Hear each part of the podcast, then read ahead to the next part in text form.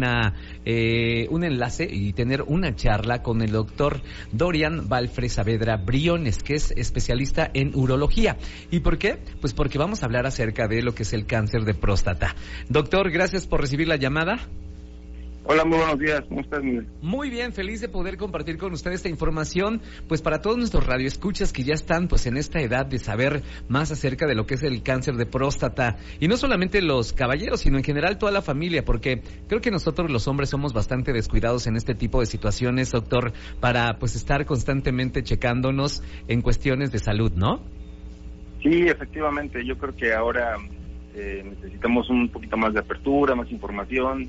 Como bien dices, nosotros como hombres somos más descuidados y a veces necesitamos el apoyo o la insistencia de, de la esposa, de la hija, el hijo, ¿no? Que nos que nos orienten un poco más y que nos nos hagan acudir a, a alguna atención médica y Y en este caso, hablar de cáncer de próstata siempre es importante para el hombre.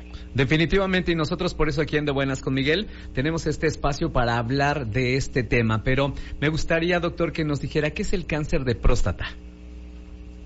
Bien, pues desafortunadamente el cáncer de próstata es una enfermedad, es un tumor maligno que actualmente está tomando una gran importancia en la en la salud del hombre. Eh, es una de las primeras causas de, de muerte de cáncer específica, es decir, si los hombres estamos falleciendo de algún tumor maligno, estamos falleciendo de cáncer de próstata. Y por eso es que hemos intentado hacer campañas de detección oportuna, campañas de información para que tengamos esta información y entender que, que esta, esta enfermedad puede ser muy silenciosa y por eso no tener mayores síntomas y por eso a veces no acudimos al, al médico, sin duda. Doctor, un, una duda que me queda porque he leído en unas partes eh, una edad y en otros en otras fuentes otra edad, pero usted que es el profesional en urología, edad más frecuente y factores de riesgo para padecer lo que es el cáncer de próstata. Bien, eh, si hablamos de, de hacer una detección oportuna de cáncer de próstata, eh, tenemos que tener en mente los antecedentes familiares y es en donde yo creo que has leído la... las diferentes edades, porque si nosotros tenemos un familiar en primera línea, ¿no? Padre, hermano mayor, que ha tenido un cáncer de, de próstata, uh-huh. Entonces debemos de iniciar la detección a partir de los cuarenta años. Okay. Si nosotros no tenemos algún antecedente de estos, pues podríamos iniciar la detección de cáncer de próstata después de los cuarenta y cinco años. Yo creo que por eso es la, las edades que has, que has okay. visto. Perfecto, entonces, a partir de los cuarenta, si tenemos este familiares en primera línea que hayan tenido pues este padecimiento, y eh, de los cuarenta y cinco si no es así, ¿verdad? O sea, yo creo que la edad cuarenta como tal, ¿no?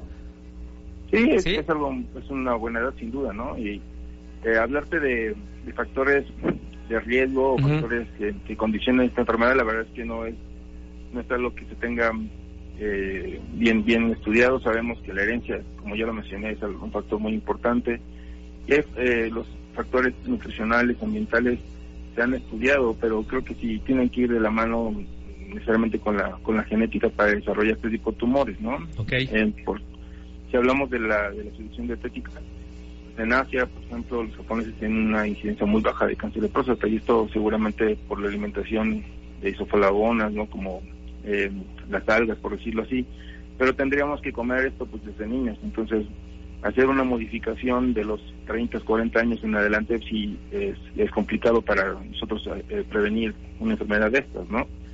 Y el consumo, pues bueno, sabemos de, de grasas eh, saturadas, de, de alcohol, ¿no? O la obesidad, siempre son factores que predisponen no solamente para el cáncer de próstata, en general para muchas enfermedades.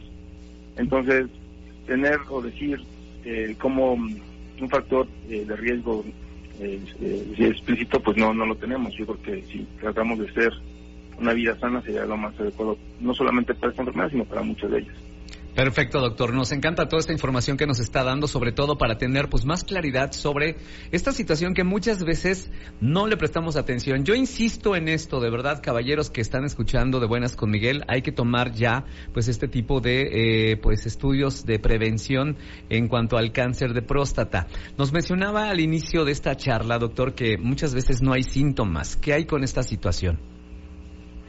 Sí, eh Eh, efectivamente, en, en etapas iniciales, afortunadamente, los tumores prostáticos no generan ningún síntoma. Uh-huh. Los primeros síntomas, si hablamos así completamente de cáncer de próstata, pues los primeros síntomas pudieran ser ya cuando la enfermedad está avanzada, tenemos invasión a los huesos, en donde tenemos pérdida de peso, dolor óseo, pero efectivamente son ya signos de una enfermedad en la cual mmm, no podemos eh, curarnos, curarnos, ¿no? Damos tratamientos paliativos y hay muchas opciones en ese momento, pero ese es el ese es el problema de esta enfermedad, que como en fases iniciales no da ningún síntoma, pues no acudimos al, al médico, ¿no? Y hablar de como de prevención, te digo que es complicado. Yo creo que valdría la pena que quedara bien bien, bien esclarecido el punto de que necesitamos hacer detección. Okay. Entonces la detección la iniciamos con un, una evaluación clínica, la historia clínica del paciente, los antecedentes que mencionábamos, ¿no? Eh, sigue siendo el tacto rectal Una, una herramienta fundamental para hacer este diagnóstico. Yo sé que nos bombardean información que a través de ultrasonidos podemos nosotros detectar esta enfermedad, pero no es cierto. Y entonces el, la detección eh, eh, sigue siendo a base de, de la exploración física, hacer el tacto rectal, palpar la consistencia de la próstata. Y claro que el antígeno prostático, que es una sustancia que es medible en sangre, es nuestro marcador tumoral de, de excelencia para, para, hacer, para iniciar esta detección. Entonces, si nosotros queremos como iniciar, ¿no?, esta detección y queremos realizarnos un antígeno prostático en el laboratorio, sería muy bueno, y con ello pues acudir a la consulta para hacer para hacer una buena exploración y de ahí determinar si estamos en riesgo o no de padecer esta enfermedad. Muchísimas gracias, doctor Dorian eh, Valfré Saavedra Briones, especialista en urología de Hospital Center Vistermosa. ¿Algo más que desea agregar?